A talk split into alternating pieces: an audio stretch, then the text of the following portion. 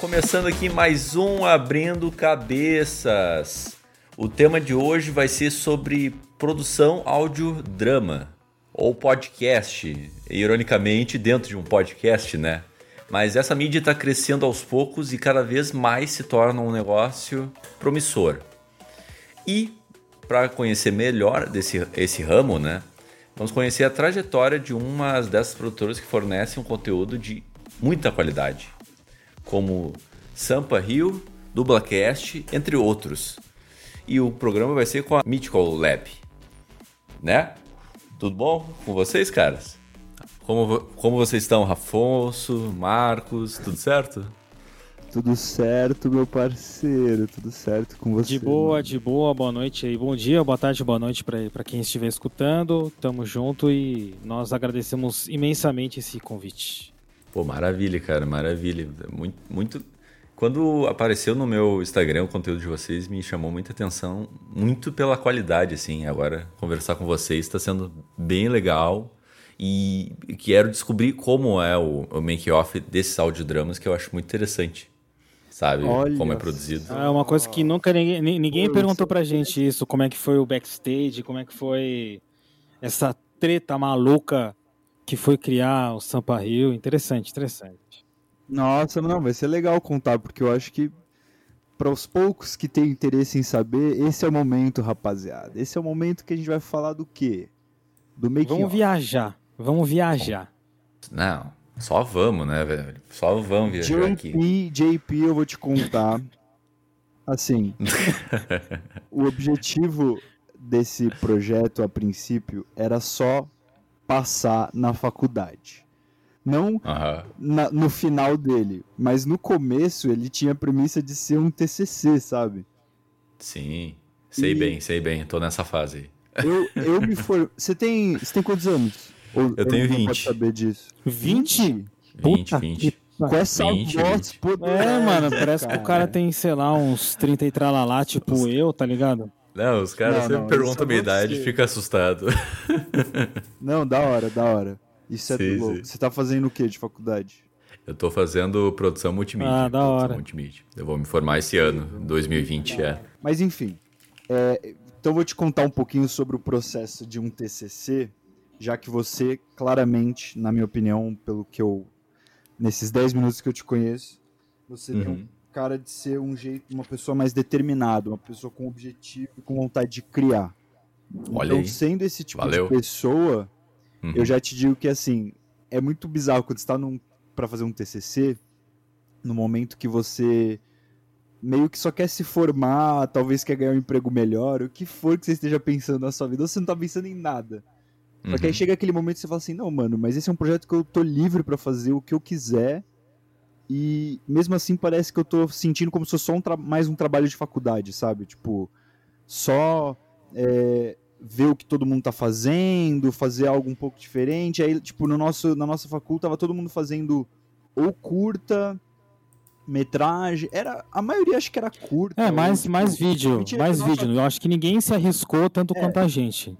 Sim, mas eu admito uhum. que assim, pelo menos na, na é, o Marquinhos ele é da noite e eu era é, da manhã, né? É. Mas tipo, o. Mas a gente vai chegar lá, a gente vai chegar lá.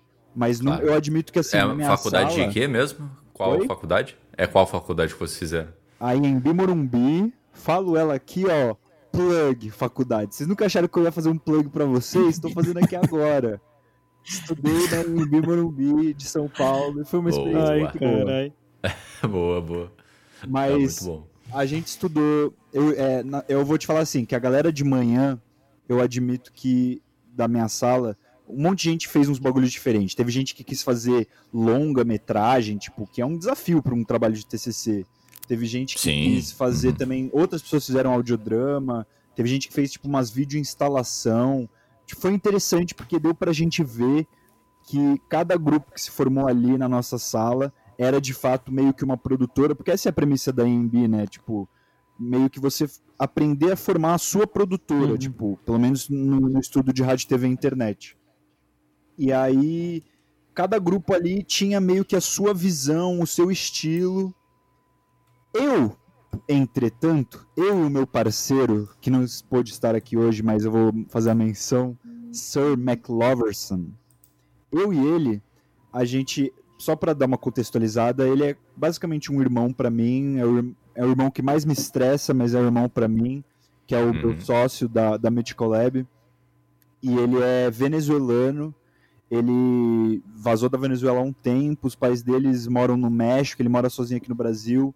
Eu já morei um tempo com ele lá no México, ele já morou um tempo aqui comigo em São Paulo. Então, tipo, a gente tem uma relação muito maior do que só, tipo, somos sócios de uma produtora. É um bagulho meio doido. E a gente fez faculdade junto, é, e, e, era, éramos eu e ele ali na, na sala contra o mundo, sabe? E uhum. chegou na época do TCC, ele, eu era, tipo, um cara que não tinha vontade de fazer muita coisa, e ele era duas vezes mais esse cara. E aí, quando uhum. ele tava morando aqui comigo, ele só chegou um dia, eu lembro que ele, tava, ele trabalhava na rádio da faculdade, aí ele só chegou um dia aqui, eu tava, tipo, sei lá, desenhando, alguma coisa assim, aí ele falou, pô, e se a gente fizesse um audiodrama cyberpunk, tipo, do nada, assim, ele veio, nasceu com essa ideia que eu tava desenhando, se a gente fizesse isso, tipo, pro nosso TCC, mas sabe aquele bagulho que a pessoa fala a frase e você só fala, não, é isso, tipo, eu só tava esperando alguém preencher essa frase. Era só isso que eu tava esperando. Alguém preencher essa frase. Aí ele veio e preencheu a frase com, tipo, algo que eu tava esperando. Aí eu falei, caralho. É isso. Ah, mas muito isso, muito isso, né? O Abrindo Cabeça foi a mesma coisa, na real. Sério? a história dele. Sério, sério. Mas você começou tipo, pela faculdade?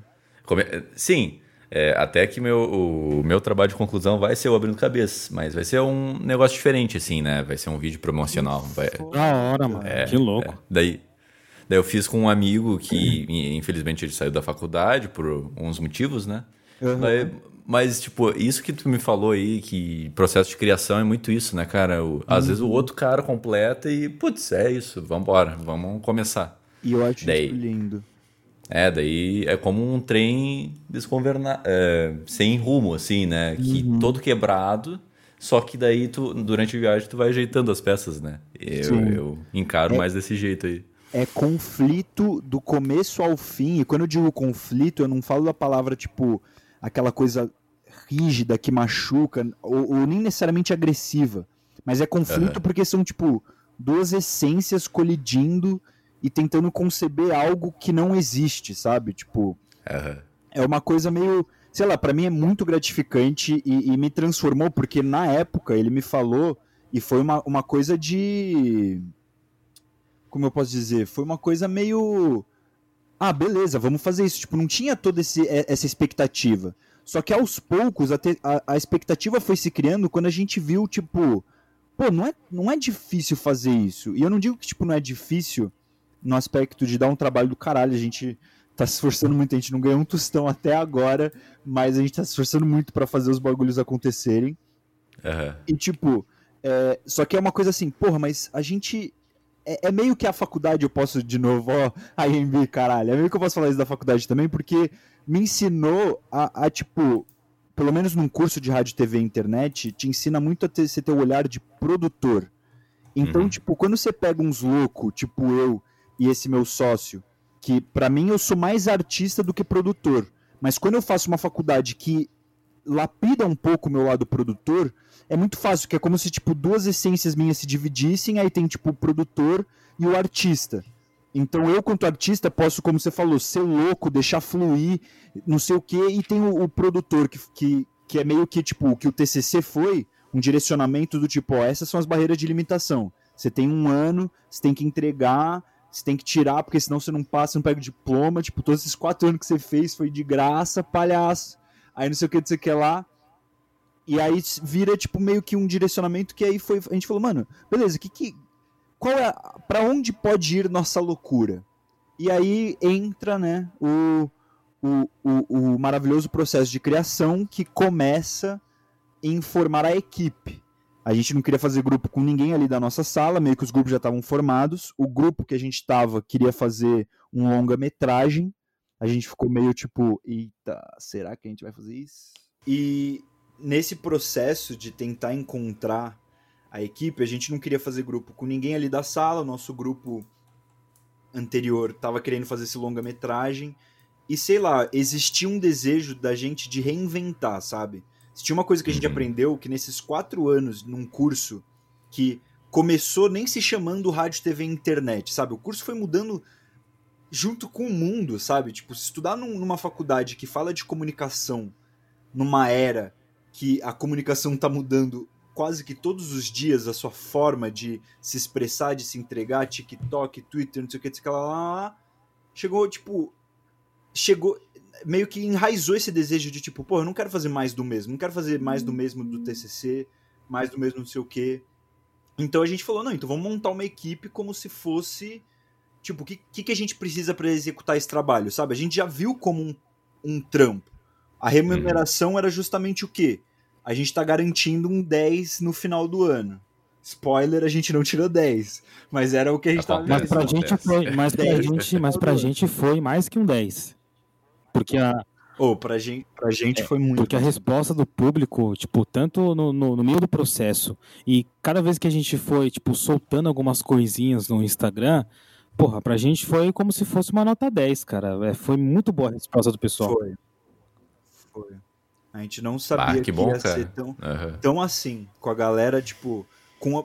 Eu queria que chegasse nisso e eu quero que chegue muito mais, mas eu imaginei que, tipo, numa segunda temporada era quando a gente ia alcançar o que a gente já tá conseguindo alcançar uhum. agora. E para uhum. mim isso é um presente, assim. Agradeço a Deus. Sim, sim. Mas, é, tipo, hoje em dia, como é que funciona esse processo criativo, né? É, quem é que é, dirige, como é que funciona com os dubladores, como é que vocês estão fazendo ultimamente, né? Eu acho que na faculdade é muito improviso, tu faz na hora, tu grava na hora ali e que sair saiu, né?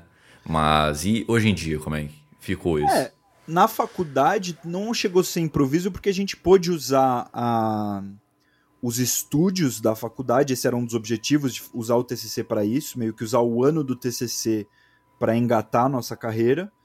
Uhum. E no, na faculdade a gente dividiu, tipo, o, o, Marquinhos ele ficou na, na parte de produção executiva. Porque a gente sabia, o cara já tinha estudado administração, tem 90 anos. Aí a gente falou.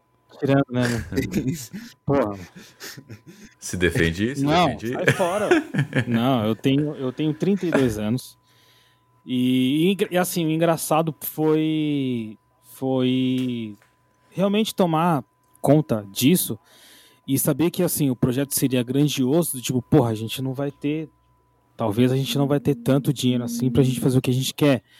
Mas assim, é, a gente fez algumas ações para arrecadar, arrecadar dinheiro, porque também eu já sabia que, como, como a gente queria levar isso para fora da faculdade, fiquei pensando, cara, eu acho que o esquema vai ser gastar pouco no TCC e a gente tem uma, um certo caixa para depois a gente poder financiar as outras temporadas, outras coisas que a gente, que, que a gente queira fazer. E, e uma, sim, e uma... sim. Pensou nisso, pensei, cara. Pensei. E uma coisa também foi muito legal e muito interessante a parceria que os atores fizeram, tiveram com, com a gente. Né, que os dois atores principais eles aceitaram a tipo ganhar um valor muito irrisório do que normalmente eles ganham no mercado uhum porque eu acho que assim o Sim. roteiro foi bom, a proposta foi boa, a confiança que a gente passou neles também foi interessante. Então acho que eles abraçaram e fecharam não é à toa que os dois querem gravar com a gente de novo. Tipo, foi uma resposta até surpreendente para mim. A primeira ministra foi a Yasmin Ribeiro, né, que foi meu genial, genial de, de, de fazer. Primeira ministra. Primeira ministra. E o o, o, essa história é interessante porque esse cara ele foi professor do diretor de atores do, do, do, do TCC, que foi se é, liga, se liga, a responsa, que é o Rodrigo Martin que fez Caramba, o Monza, né, que são Caramba. os dois personagens principais. E assim, ele, cara, ele já tem anos de experiência em dublagem, ele é professor, ele fez, ele fez parte, ele dublou o Game of Thrones, se eu não estiver enganado. Então, assim, porra, foi uma responsa muito grande. E, e, assim, eu achei que ele não iria fechar por causa do valor, mas quando ele falou que topava, eu falei, porra, então, cara, a gente tá com tudo, acho que não tem como não ficar bom esse, esse trabalho. E uma coisa que ajudou a reduzir esses custos foi a, a, a uhum. faculdade uhum. ter esse, esse tato, né? E deixar os alunos fazerem a, a, a produção na faculdade e também pegar os equipamentos da faculdade. Então tem uma coisa que eu, que eu frisei. Vamos usar tudo que a gente tem lá pra gente não poder. É, não poder, tipo, gastar dinheiro à toa, porque pode ser um risco, porque a gente sabe que lá vai ficar bom a coisa, porque a gente tem ajuda do técnico gente... também. A gente até alugou, alugou uma câmera para tirar foto é, da equipe, é. uma foto que nem é, Nem tem, deve estar guardado, tipo. Não tem, ainda tem, ainda tem, porque serviu de base para a gente poder fazer os nossos iconezinhos, né? E também fazer parte do processo, cara, foi muito legal para mim, porque eu achei pessoas sérias na, na, na faculdade que queriam exata, exatamente fazer algum trabalho bom. Não só aquele trabalho para poder, tipo, passar de ano e estou livre disso. Não é à toa que, assim, falam que o processo de TCC é o dos piores da faculdade, mas para mim foi uhum. o mais prazeroso do mundo, cara. Foi, isso foi. E eu acho que foi. Eu acho que, assim, você perguntou, né? Eu não esqueci da sua pergunta, não. Não esqueci. Você perguntou. Tô, tô aqui esperando é... a resposta aqui, ó. Sim, você, pergu... você perguntou. Agora eu esqueci porque eu falei que eu não tinha esquecido. Mas eu vou relembrar. Ah, é, você perguntou como funciona o processo isso, criativo para fazer as coisas agora. Uhum. Então, na época da faculdade, a gente usou os estúdios e a gente contratou os dubladores, mas teve técnico no estúdio, pipipi popopó. Nesse momento atual, a gente não tem nenhuma produção é, que necessitou nesse nível de qualidade assim. Quer dizer, mentira, a gente teve o Amazônia, né? Nossa produção que a galera não deu. É, é, o nosso produçãozinha underground de audiodrama, porque esse a gente fez durante pandemia, esse a gente fez mais low budget, porque esse fez, tipo, o, o, o nosso querido Doca, que é o Vitor Volpe, uhum. ele dirigiu, ele produziu tudo do Amazônia Secreto, e a galera acabou nem vendo muito, mas, tipo, esse foi um que foi gravado, cada um nas suas respectivas casas, ele, por ser dublador profissional, desculpe, ele, por ser dublador profissional, por ter feito essa faculdade, por ter por fazer o Dublacast, né, que é o onde ele já falou com milhares de dubladores, é, ele conseguiu ter um acesso a pessoas, os amigos dele, conseguiu fazer uma produção indoors, cada um na sua casa com um miczinho. Mas, uhum. de resto, as outras produções que a gente tem, por exemplo, Sutilmente, que é o meu podcast de devaneios, não sei o que, não sei o que lá, esse. Eu poderia estar fazendo uma propaganda melhor, mas vamos escutar. Sutilmente é uma experiência fora dessa frequência que a gente habita, faz parte de uma outra frequência. Se um dia chegar até vocês é porque será necessário, mas é, é isso que eu preciso falar sobre sutilmente, talvez. Hum. Mas enfim. No final também, é um no momento de jabá, Oi? tu pode desenvolver melhor. No final, no momento de jabá, tu pode desenvolver oh, melhor. Tem momento jabá, não? Momento fechou, jabazão, fechou. claro, claro. Fechou, não. Mas, enfim, é, o Sutilmente eu gravo de casa, o Dublacast eles também gravam de casa, e é, e é formato entrevista. Uhum. É, o, o Quadrinheiros, que é um grupo, um blog que fala sobre quadrinhos, que se juntou com a gente para produzir um podcast. Eles são muito bons também e eles têm todo o funcionamento deles. Então, assim, a nossa. O, o para você, só para você ter uma clareza de como está funcionando o nosso processo agora de, de desenvolvimento, a gente executa tudo dentro do mundo online, né? Cada um nas suas casas habita o Office online uhum. e faz o projeto durar. Antes da pandemia, a gente teve tempo de se reunir com as pessoas certas, fazer as reuniões no momento certo, talvez, mas esse foi o suficiente para agora a gente, cada um nas suas casas, conseguir criar algum tipo de coisa. Para a segunda temporada de Sampa Rio, a gente quer, querendo ou não, não dá para perder essa qualidade do, do, do estúdio né? Então a gente vai gravar em estúdio, a gente está procurando, por sinal, se você tiver um estúdio aí em SP e quiser fazer uma parceria com a gente, chama nós, porque a gente vai tentar achar o melhor preço de estúdio que tiver, vai sair dos nossos bolsos, mas esse é o motivo pelo qual eu também trabalho fora da Mythical, que é para tipo, a minha grana. Eu poderia estar investindo, ter certeza que eu poderia um dia comprar uma casa na praia, mas não, eu coloco nessa produtora que eu boto fé uhum. e segunda temporada vai ser esse mesmo esquema. Todo o desenvolvimento ocorre online e a partir disso a gente é, mergulha na, na produção, o que, que vai ser necessário fazer. Pegar um estúdio, quanto, como, ah, quanto que a gente consegue bancar? Pô, se a gente dividir em dois meses, dá pra gente bancar bonitinho os quatro dubladores oficiais. E aí os dubladores coadjuvantes, talvez, os, os extras, a gente faz essa liberdade de ser, beleza, a gente que a gente conhece, como eu falei para você, tipo, é óbvio, o único critério, mas no mundo do, de hoje não é tão difícil de achar, mas o único critério é um mic bom e um, um nível de qualidade para atuar. Uhum. Mas curiosamente, pelo menos na nossa bolha, isso não é algo tão difícil de achar até, o que é interessante. Sim. O que, que seria um, um mic bom para ti? Esse aí que você tá me falando comigo. Esse? Ah, tá, esse, entendi. É, é que cê, eu não manjo nada. Aí o Marquinho, Marquinho, você manja mais de áudio, né? Fala aí, uhum. fala uns termos técnicos bonitos. Ah, puta, é assim, termo técnico é difícil, mas um, um, primeiro um lugar que não que não pegue tanto ruído, né, tanto externo quanto interno, e também que ele que o cara tenha uma uma, uma aparelhagem que possa nos dar um som limpo, um som que dê para a gente tratar sem perder, né, as frequências e a qualidade. Sim, sim. É, que tenha, sei lá, alguma interfacezinha para para filtrar um pouco o som e o computador que também suporte a, carga de, de, de do, do, que a gente está gravando, né?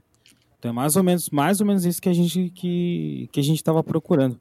É um pouco difícil sim, porque sim. nesse nesse período de, de pandemia é, a, a gente tem que se reinventar como fazer as coisas, porque é fácil a gente chegar lá no estúdio, montar as coisas, a gente conhece o equipamento, a gente sabe como é que funciona, e é nesses, nesses casos a gente tem que, meu, tipo, confiar na, na, na, na estrutura da pessoa que está gravando, mas assim, eu acho que com teste, com conversa, eu acho que tudo se ajeita. É, é, mesmo essa questão de é, é um desafio fazer isso em períodos em que a gente não pode se encontrar, né?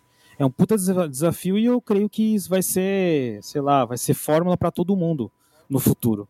É, por, em, em questão de, de, produção, a produção até vai tipo, agradecer se a pessoa tiver algo em casa, porque não vai ter essa questão da locomoção né, da, da pessoa, que pode acontecer com qualquer coisa, uhum. e também porque a gente já vai ter meio que um filtro dela, de, de do que, que ela tem e o que, que ela pode oferecer. Então é uma, uma oportunidade e um desafio também a gente fazer essas coisas em período, período de, de quarentena, de que a gente não pode se encontrar. Sim, sim. Não, facilita muitas coisas, né? Uhum. Mas, tipo, a qualidade do estúdio é, é, é muito. É, de certa forma, é essencial para vocês, né? Uma qualidade de estúdio. É, é, meio inviável fazer tudo, tudo de casa, uhum. né? Mesmo sim. com todos com, com microfone bons. Até mesmo esse contato, né, com o ator, com o dublador, é essencial estar tá no estúdio, né? É, é, é diferente, é diferente de mim, né? Que eu posso convidar o cara para vir para entrevista, para esse web aqui, né? É, esse programa que a gente usa, né? Uhum. E gravar e foi, né? Mas para vocês tem que é, dirigir um sentimento, é, dirigir o, o, ambiente ali, o que, que ele precisa transmitir. É, é tipo, é, eu, é difícil, é difícil. Tipo, eu gosto muito de, de, de, estar com a pessoa, né?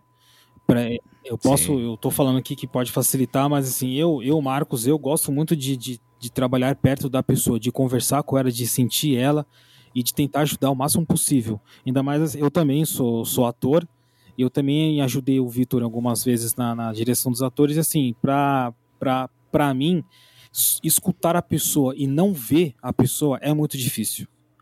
É muito difícil você, tipo, perceber essa carga que o cara tá sentindo sem ver a pessoa, né?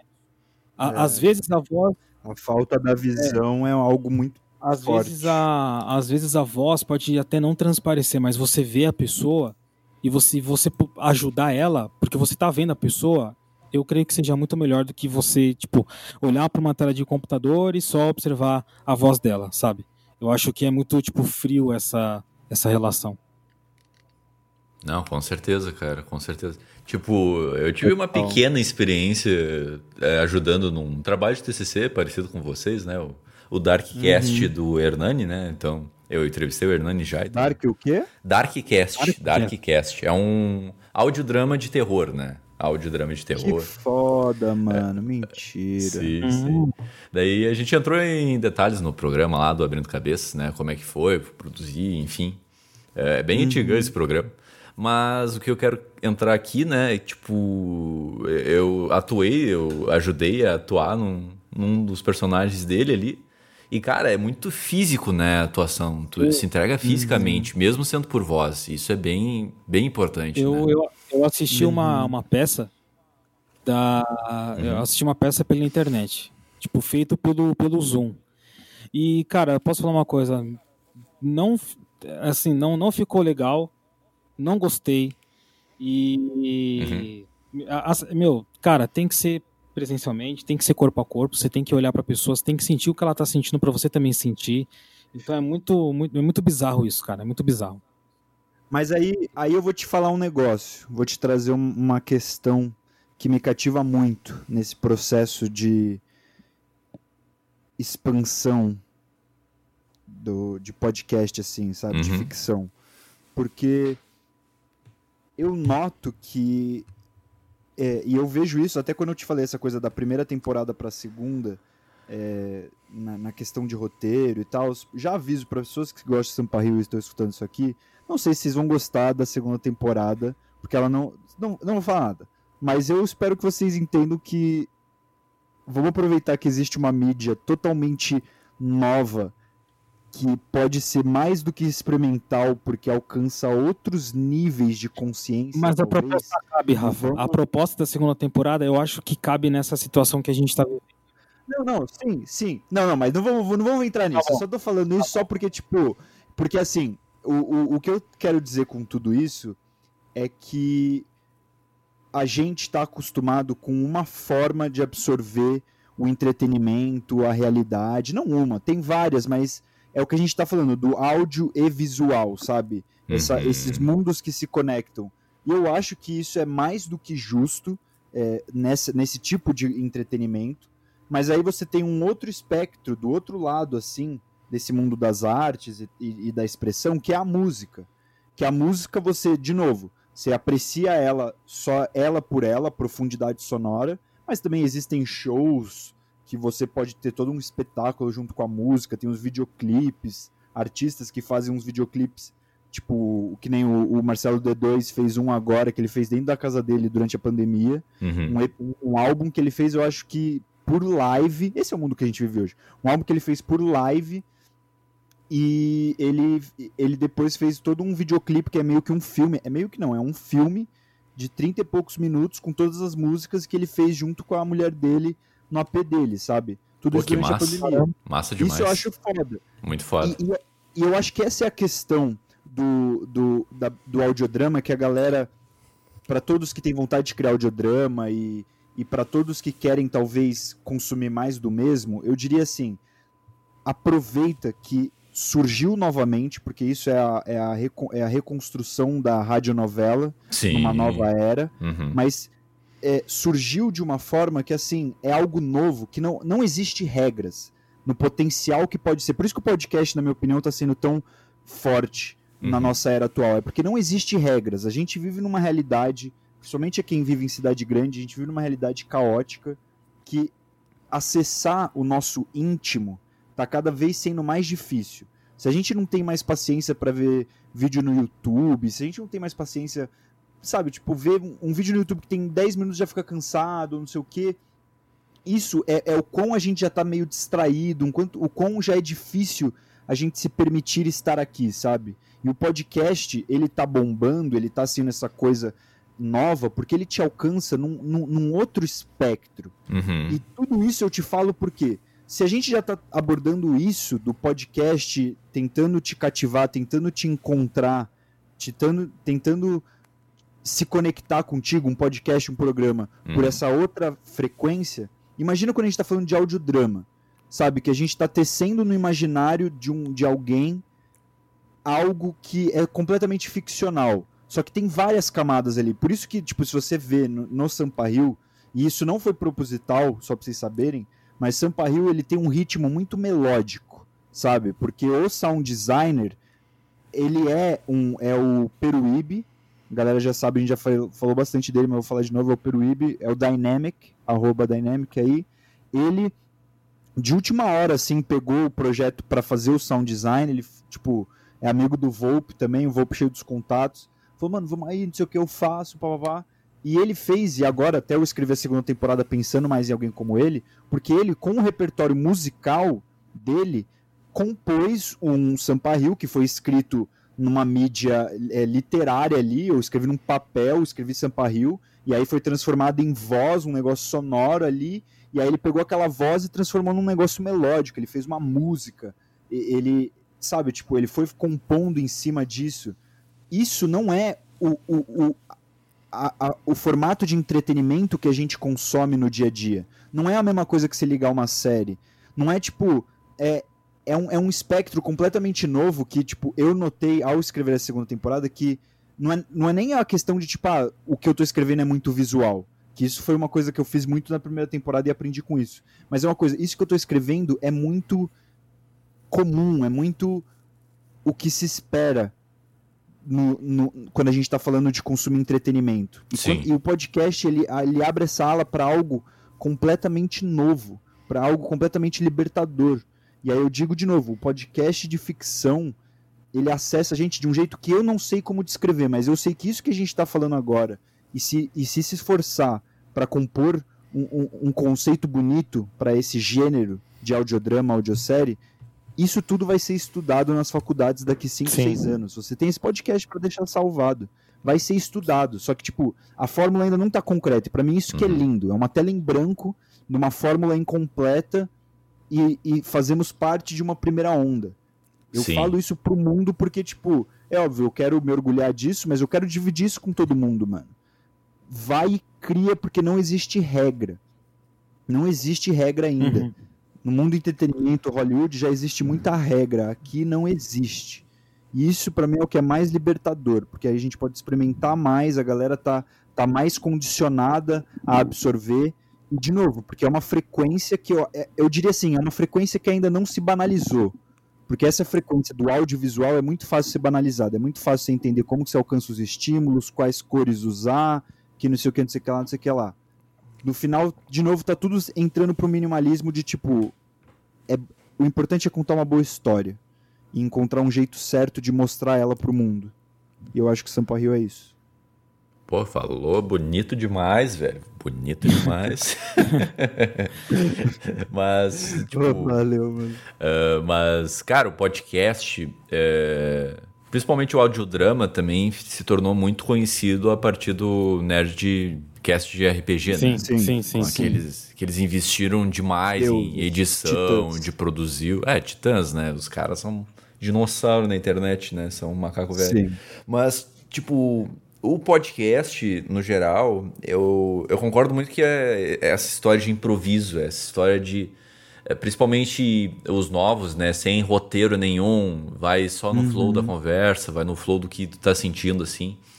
E o audiodrama, é, pode causar uma sensação além dessa, né? Pode uhum. te causar, tipo, terror, pode causar tensão, Sim. nojo, a partir apenas do áudio, né? A partir de uma sensação do, do ser humano, uhum. né?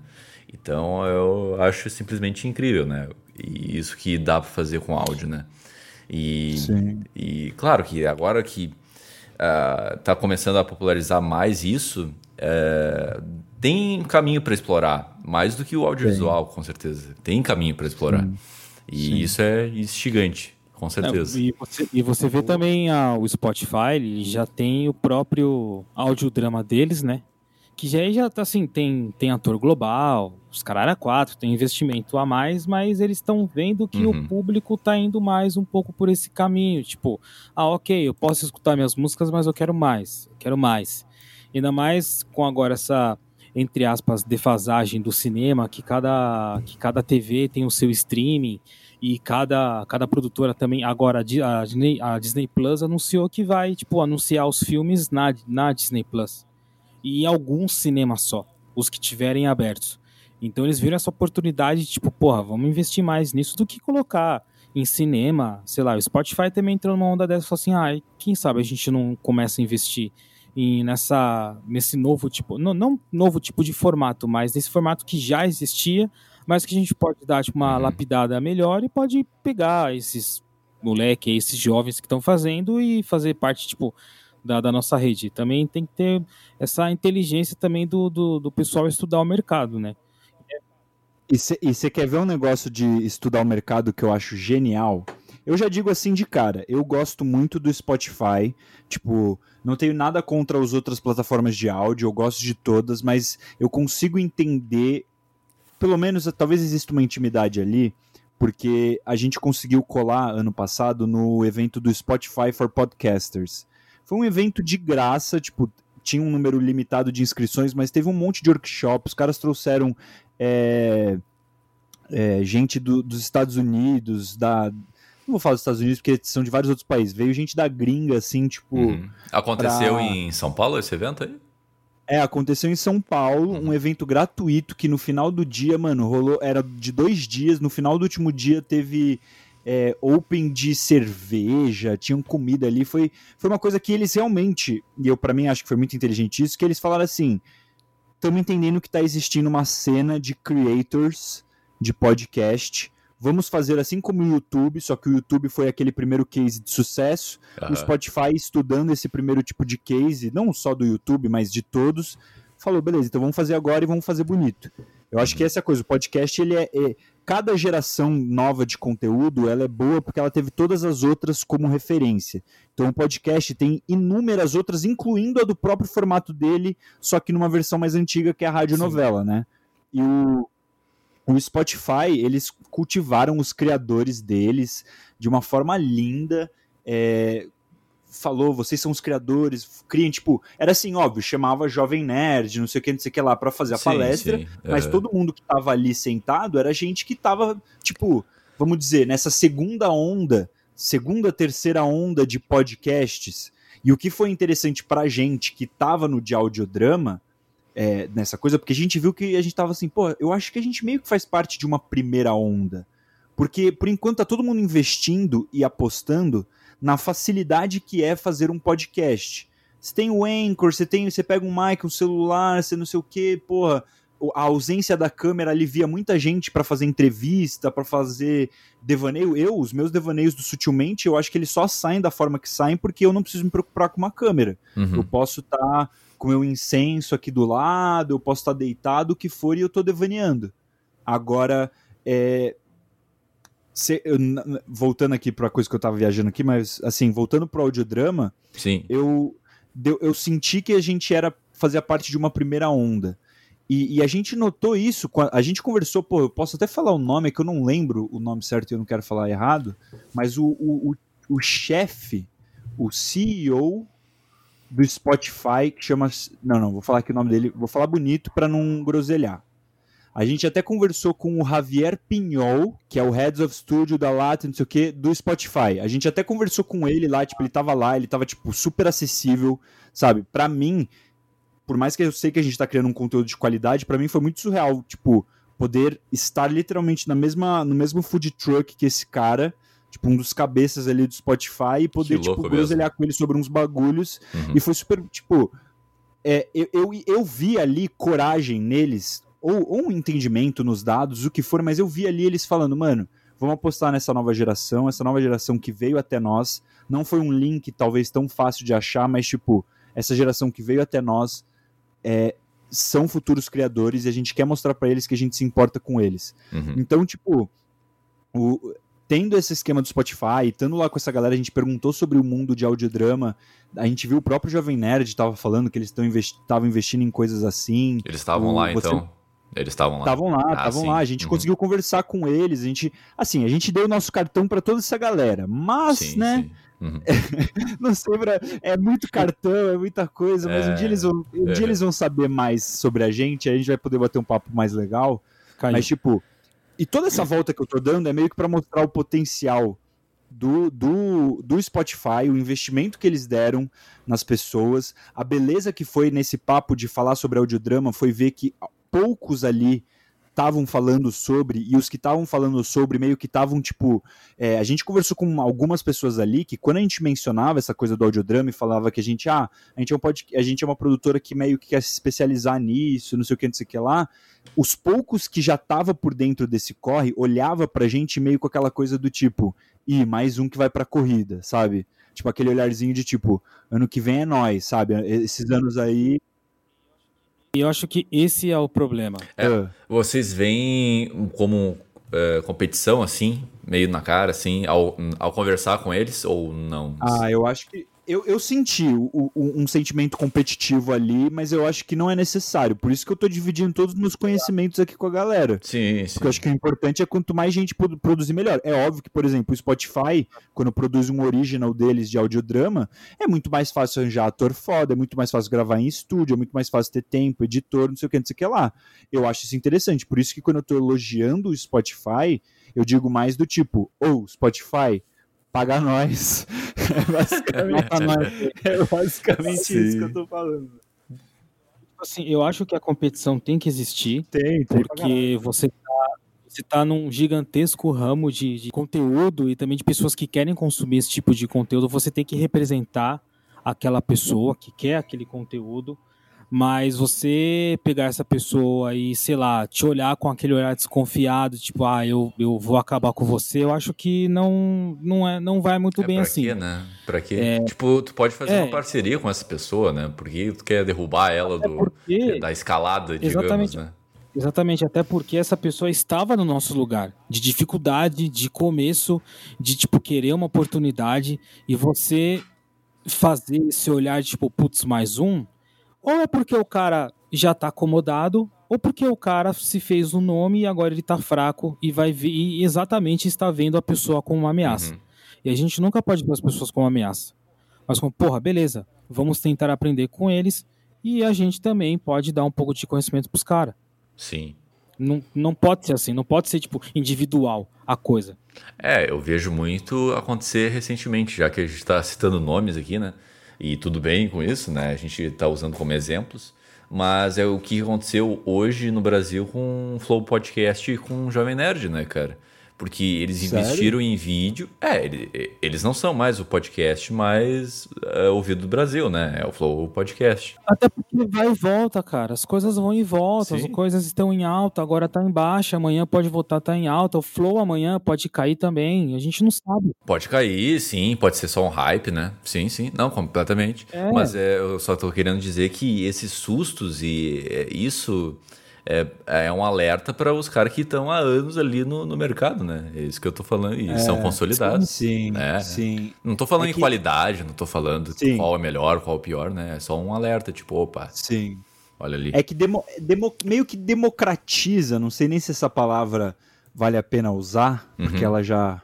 Falar que o mundo. Falar que democracia é algo que existe na nossa era, eu acho que ainda é um conceito uhum. que a gente está tentando alcançar falar que existe necessariamente na nossa era é meio que diluir um pouco o potencial da palavra. Mas eu vou dizer assim. Uhum. Achei massa isso. É. Oh, valeu. A, a, democratização da, da tecnologia e, e, e, da forma que você pode transmitir informação está se tornando algo, para mim, surreal. Para mim, é o motivo da minha ansiedade crônica. É tipo eu notar que o mundo tá tá numa velocidade, eu não digo nem no dia a dia, tipo, se você vai na rua, dá um mijão no mato, tá igual. Mas tipo, se você se você vê o que tá acontecendo no digital, sabe, esse evento que tá rolando do, da CCXP, que por sinal amanhã é que você, é, esse vídeo vai sair, esse, esse podcast vai sair depois, mas no tempo que a gente tá gravando isso, amanhã a gente vai estar tá numa live da CCXP, vai ser mó legal. Espero que as pessoas acompanhem Sim. a gente.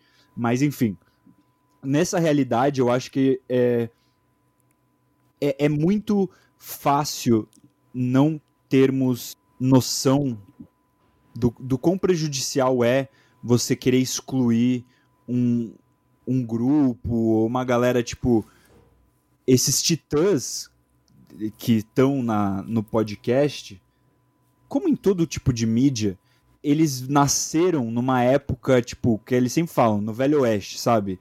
Quando era tudo mato, uhum. não sei o que, não sei o que lá. E essa é a coisa que acontece, tipo, na, se eu vejo o Jovem Nerd é o que é por causa disso, o Flow é o que é porque aproveitou o hype do podcast e trouxe algo que tinha lá na gringa bombando, uhum. mas que não tinha sido feito, eles mesmos admitem que fizeram igualzinho o John Rogan, né? John Rogan, aham. Uhum. E aí eles, tipo, é óbvio, ninguém fez isso. Veio duas pessoas que tinham o potencial, tanto de repertório, de bagagem do passado, ou XYZ, conseguiram entregar isso, sabe? Conseguiram pôr isso no mundo e, e, e, vem sempre essa sensação de pioneiros. Tipo, é quem é o pioneiro da parada. Só que no mundo de hoje, com essa informação que flutua a todo momento nessa velocidade, você tem o pioneiro, aí você tem o hype, aí você tem a saturação, e aí você tem depois o, o underground, sei lá. Mas, uhum. tipo, se fizer isso com essa outra mídia de podcast, eu vou falar um negócio, rapaziada. Não vai ter mais tanta coisa pra gente ficar fazendo. Se ficar toda hora nesse é, foco é... de banalizar, essas coisas, tipo. Por isso que, eh, sei lá, refletindo agora nisso que eu tô falando, uhum. o, eu, eu acho que na, no mundo de podcasts, algo que a gente já tá fazendo piada de quão saturado é, quando a gente tá falando de ficção, é muito fácil a gente simplesmente, sabe, tipo, o Spotify começar a lançar 20 mil séries. É, e eu vejo até, tipo, nos Estados Unidos tem um monte de podcast de ficção, não sei o que, não sei o que lá, mas ainda assim é algo tranquilo, porque ainda o público não está necessariamente acostumado a consumir isso, mas vai consumir. É, é embrionário ainda. É embrionário, ainda tem que colidir com o mundo de audiobooks. Eu só peço assim, não saturem, galera. Não saturem, por favor. Leva na boa, não banaliza, dá para todo mundo fazer, ajuda todo mundo a construir, vamos colaborar. A gente está acessando uma frequência nova. E nessa frequência nova Exatamente. tudo é possível e não precisa haver destruição ali. Por favor, rapaziada. E outra, a gente tá tanto numa era de cancelamento, cancelamento, cancelamento, que e, engraçado é que a gente escuta essas coisas de cancelamento das pessoas que falam sobre inclusão, sobre, tipo, abraçar as pessoas, né? É engraçado. Incoerente, Mas uma coisa né? que também incoerente é, ainda, é, né? uhum. é, é, incoerente. E nessa nesse questão de, tipo, de, de, da cultura do cancelamento, que é ridículo, Cara, tem tanta gente que chega no, no nosso Instagram assim, puta, mano, eu pensei assim, assim, assado. Cara, beleza, vamos trocar ideia. O que, o que, que você tá pensando? É. O que, que você acha? É. O que, que poderia mudar? Porque assim, cara, o, o, vamos o reino junto, de São rapaziada. Paulo, Sim. É, o reino de São Paulo é tão grande que a gente já escutou tanta ideia. E também estamos abertos a outras ideias também. Se vocês Outros quiserem, projetos. sei lá, Outra, outras pode falar, cara. A gente não tem medo, a gente avalia, a gente, a gente vê. Mas, meu, vamos abrir portas, vamos tentar ajudar o máximo possível, porque eu acho que é isso que precisa, né? Sim. Quanto tempo é esse projeto de vocês? Está quanto tempo no ar, assim? Vai fazer um ano, né, Marquinhos? Um ano. Ah, é. Bala. É, novo. Só, só pra você ter noção, no ano passado, no dia que a gente entregou o TCC, eu tava indo atender o evento da CCXP, porque eu tinha comprado. Nossa, por sinal, acabei de lembrar que eu tenho que pagar minha mãe. Porque boa. Oh, minha, mãe fez, minha mãe fez uma boa para nós, porque ela me, ela me ajudou a parcelar, ou pagamos parceladaço o valor da Unlock da CXP ano passado. Para quem não sabe da CXP Unlock, eu imagino que vocês saibam o que é CXP. Tem o da Unlock, que é, mano, muito caro. Quem sabe o valor de um da Unlock sabe o quão caro é. E só que é um legal porque tipo você atende a uns workshops, a umas palestras e você faz um networking ali, você tromba um monte de gente indoors ali. E a gente queria muito participar da CCXP, a gente queria muito distribuir cartão da Mythical Level, a gente tava todo empolgado. E o, curiosamente, o mesmo artista que, que é o Kainan Lopes, que faz essas artes fodas de Sampa Rio, que vai estar na CXP, é ele que está ali no Artist Valley e a gente vai fazer uma live bah, com ele. Eu gosto muito das cores dessas artes, bah, muito, muito foda, muito foda mesmo. Ele, ele não, ele é incrível, ele é uhum. incrível, tipo, ele foi, que foi o que eu te falei, foi um achado que é aqueles encontros antes de rolar a pandemia e rolar esse essa reavaliação dos nossos contratos sociais, eu pude trombar ele assim e, e, ele foi um cara que eu quero levar pra vida, Kainan Fonte, segue ele, gente, por favor, ele é um artista, vai, tipo, assim, pode. Não escuta o que eu falo no quesito dos elogios, porque eu sou apaixonado por ele. Mas só vai ver a conta dele e, e diga você mesmo a sua opinião. Mas enfim. Não, tanto, tanto ele quanto o, o Peruíbe, acho que foram peças fundamentais e fizeram um diferencial. É, o Peruíbe na... é o quem fez o designer.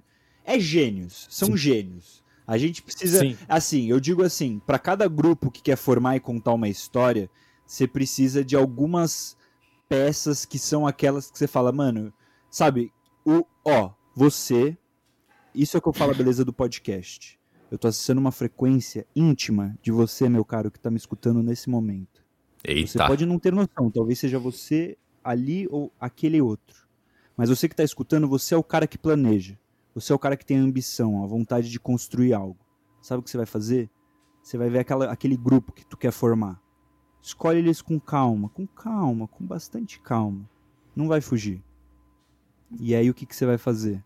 Você vai escolher aqueles meio loucos, com um parafuso a menos, que só o que precisa é um pouquinho de amor e um espaço para criar, e você vai meticulosamente escolher eles ali e criar um sambinha. E esse sambinha vai virar melodia, rapaziada. que viagem. João, eu falei, eu falei que não dá pra me deixar falando assim, só falando. Mas muito Mano, bom, João, muito bom. Curti, João, curti. Vou, vou falar um bagulho pra você. Eu, é, eu entrei via um amigo nosso, que é o Vitor, né, que é o diretor, já falou assim, meu, a gente tá precisando de uma pessoa que, tipo, é, saiba mexer com Excel, papapá, é você. falei, beleza, tamo junto, é nós. O cara do Excel, o cara do Excel. Tal, é. O cara do, é, o tio do Excel. O tio, o, o, o, o, Gama vai, vai fazer uma reunião com a gente em tal lugar, no bar tal, lá no sei não. Eu falei, beleza, vamos lá. O Gama é, é o Rafa. Aí eu cheguei lá, mano, eu vi um cara, cabelão, loucão. Eu falei, mano, tamo nós, é junto. Tamo não, junto, é nós. E detalhe. Aí, não, e, aí, e aí, tipo, e, aí eu falei assim: ah, me explica mais sobre a história. Meu, ele começou a falar, falar de uma forma tão apaixonada, de uma forma tão é, fantasiosa, sabe? Mas uma forma tão cativante que eu falei, mano, não tem como não falar não, cara. E não tem como essa porra não ficar boa, mano. É nós, cara. É, é nós. Ô, Marquinhos, eu te amo pra caralho, velho. A gente precisou ter um podcast pra gente desenvolver uns papos assim, né? É curioso. É, mano, é, mano. Eu só, eu só oh. tô quietinho ah, aqui, ouvindo vocês falando. Mas detalhe. É, não, o JP ele convidou a gente pra, pro podcast, a gente. Não, não, não, beleza. E aí a gente Vamos conversar entre si. Uhum, muito bom. É, mano. Eu quero saber de você também, JP. Mas eu, eu? quero é, contar. Sim Revira a volta na entrevista, mas vamos lá, vamos lá. Vai. Vai ter reviravolta?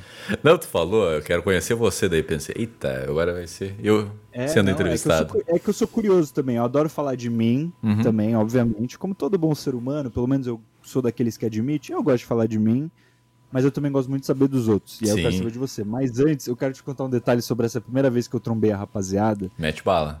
Que esse foi o dia, assim, na faculdade, todo mundo me chamava do. Não me chamava, mas me zoava como se eu fosse aquele o bicho grilo, assim. E, e, sempre quando alguém ia me imitar, tipo, eu falava um bagulho normal. Eu falava assim, ah, ô, você quer, quer comprar um pão de queijo?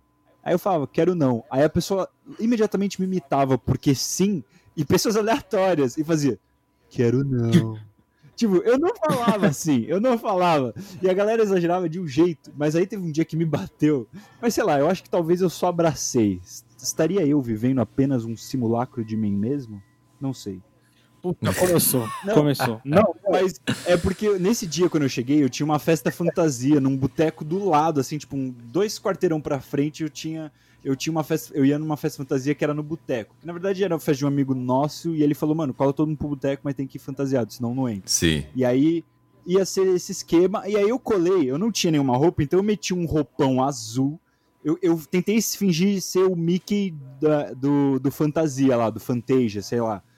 Só que eu não Sim. tinha nenhum roupão, só tinha um roupão azul. É o chapeuzinho, um... as vassouras, né? O chapeuzinho de é, mago. É. Exato. Eu não levei a vassoura, mas eu levei o chapeuzinho de bruxo. Sim. E eu levei a, a, o, o roupão.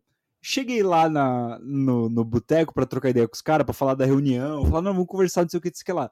E ninguém me perguntou, desde quando eu cheguei, ninguém me perguntou ou achou estranho que eu tava assim. E eu falei, mano, não vou falar, tipo, eu sei lá, eu senti que se eu justificasse, eu ia esperar me perguntar, porque se eu justificasse, ia falar, ah, eu sou louco e, e eu vou tentar explicar para eles porque eu não sou louco. Mas não foi isso. Eu falei, não, vou esperar eles perguntarem. E ninguém perguntava, ninguém perguntava.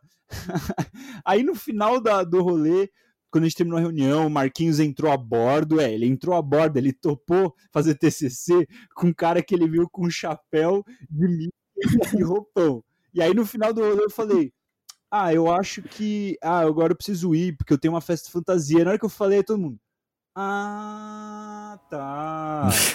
eu fiquei em choque. Eu fiquei em choque, eu falei, mano, vocês acharam que eu só tinha colado aqui, na moral, tipo, de roupão e tudo, assim, na moral, só porque eu quis. Aí eles, é, mano, de você eu espero qualquer coisa. Aí eu falei, não, eu de roupão. Eu... Tipo, eu peguei o metrô, eu vim até aqui de roupão e o chapéu do Mickey, velho. Vocês esperavam? Mano, é, é, um momento, é um momento propício, cara. A gente tá. Mano, eu acho que bem futuramente, mas bem futuramente, a gente vai desenvolver uma história bem de Hora da Aventura. Uhum. Em que, tipo, pelo menos eu vou ser um personagem que só vai ser uma cabeça voadora, é. uma gigante cabeça certo. voadora, uhum. e o Gama, o Rafa, o Rafa vai ser tipo o gato do, da, do Alice, que vai entrar, vai falar alguma coisa e vai vazar. Tipo, vai Nossa, pro mundo dele. Nossa, mano. Oh, eu preciso tatuar esse gato agora que você falou isso. muito bom, muito bom. Tem que tatuar um tempo para definir algumas coisas, umas Já tatuou alguma coisa? É, já tatuou alguma coisa? Mano, eu tenho algumas tatuagens. Eu tenho. Você curte Avatar, JP? A lenda de Aang? A lenda de Aang, sim. A lenda de Aang, sim. Nossa. Uhum. Nossa. Muito bom. vamos, vamos, vamos parar um tempo aqui. Peraí, mas o quanto você curte Avatar, assim? Tipo... O quanto? Eu, eu, eu é. curtia mais quando era criança, mas eu curto muito o universo, assim, que eles criaram ali. Eu acho muito foda. Mano, eu acho muito foda. Eu vou te, eu vou te falar que eu. É, você perguntou das minhas tatuagens, porque eu tenho o o símbolo do, do Eng, do Eng não, do, do ar, do Templo do Ar. E, mano, Avatar para mim moldou o, eu, o que eu gosto de Avatar é porque eles me propiciaram um mundo que toda vez que eu assistia eu tava naquele mundo. Tipo, eu não estava no meu mundo, uhum. eu estava naquele mundo Avatar com, os, com as regras, com o bending e é isso que eu tenho tesão. É isso que eu tenho tesão em world building. E aí eu tenho uma tatuagem do do Eng, e aí eu tenho algumas outras tatuagens que me ajudam a representar alguns aspectos que que me ajudam, assim, já que a gente está groselhando e faz tempo que eu não vou na terapia, eu vou groselhar um negócio aqui. Você perguntou das minhas tatuagens, então eu vou emendar tudo num, num pacote só. Vamos lá, vamos lá. Eu sou um tipo, eu sou um tipo de pessoa que assume que a realidade pode ser sentida de diferentes formas. Caraca! É, é boa, existem boa. Vários, existem vários diálogos, vários diálogos que permitem isso. Uhum. Tipo, que permitem o, o, a conexão, né? Sim. E existe uma conexão minha com o que eu chamo de imaginário que é absurdamente surreal. Tipo, se eu fosse te falar, cara, assim, para mim não existe uma realidade onde 40% do meu dia eu não tô pensando numa história. E quando eu digo isso, eu não digo disso de agora, quando eu falei, ah, eu gosto de ser escritor, não. Desde quando eu era criança, para mim isso sempre foi uma coisa normal. Tipo, eu nunca parei de fazer isso. Aquela brincadeirinha de lutinha no ar, ou fingir que você era um Power Ranger, ou não sei o que, desde moleque. Eu, eu, eu, eu tipo, eu nasci fazendo isso. Uhum. E, tipo, eu não sei explicar o que é uma realidade sem fazer isso, sabe? E, e para mim, quando chega nesse momento onde, beleza, eu posso transformar isso em profissão e ganhar um dinheiro com isso e acabou, encerra esse assunto. Mas não, tipo, é, é aquela coisa, eu, eu teria isso, essa, esse desejo nato de contar histórias é, numa era onde não vivêssemos numa realidade capitalista, onde eu tô fazendo isso talvez para ganhar dinheiro, não sei o quê. Tipo, sim, eu teria, tipo, a, a, mitologia, as diferentes formas de religião, contar histórias ao redor da fogueira, o piadista no grupo, tipo, a vontade de acessar esse que é o que eu, eu chamo, o que eu estou tentando descrever para você é um conceito que eu, que eu, que eu vejo, que é o imaginário, que é, é da onde nasce a, as histórias, o potencial das histórias, onde nasce o desejo de se comunicar e tudo isso, ó, para voltar na tatuagem, sente que a volta que eu vou fazer. Tudo isso para dizer lá. que uhum. no dia a dia existe um acesso nesse imaginário, sabe? No, no, pensar, no contemplar, ah, como que seria a vida se eu tivesse feito aquilo? Ah, amanhã eu tenho que fazer isso, sabe? Tipo, esse mundo do, dos pensamentos, só que são pensamentos que você tenta dar utilidade para eles, tenta achar significado por trás deles.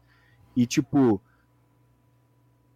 na minha forma de existir, eu não consigo não contemplar muitas coisas que vão além de mim, sabe? Tipo, formas de ser, formas de pensar, histórias que eu quero escrever, é, como que o mundo funciona, como que o mundo poderia funcionar, sabe? O que, que é tudo isso? Será que importa tudo isso? E, tipo, se eu não busco dar algum tipo de significado para cada, e agora eu vou chamar aqui de voz, cada voz que eu escuto aqui dentro, sabe? Se eu não, se eu não valorizo cada uma delas e reconheço que elas existem como parte de mim, eu não me sinto completo.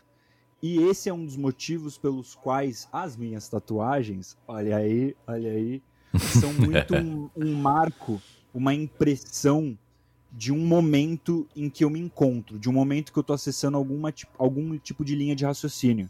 Por exemplo, nesse momento que eu estou contigo agora, eu estou numa vibe muito caótica, meio Bukowski, de tipo, tá criando uns mundos, mas meio que tá perdido no meu próprio e imerso no potencial de transformação que dá para ter com algo como podcast, assim, que dá para propiciar para o mundo, né? Uhum. Então eu tô a fim de tatuar algo que represente um pouco isso. Aí o Marquinhos falou do gatinho do de Xerxes lá da da Alice no País da Maravilha, porque por exemplo, eu tenho uma no meu braço esquerdo, eu tenho um coelho, um um, um brother meio chubby assim, fantasiado de coelho com duas armas assim.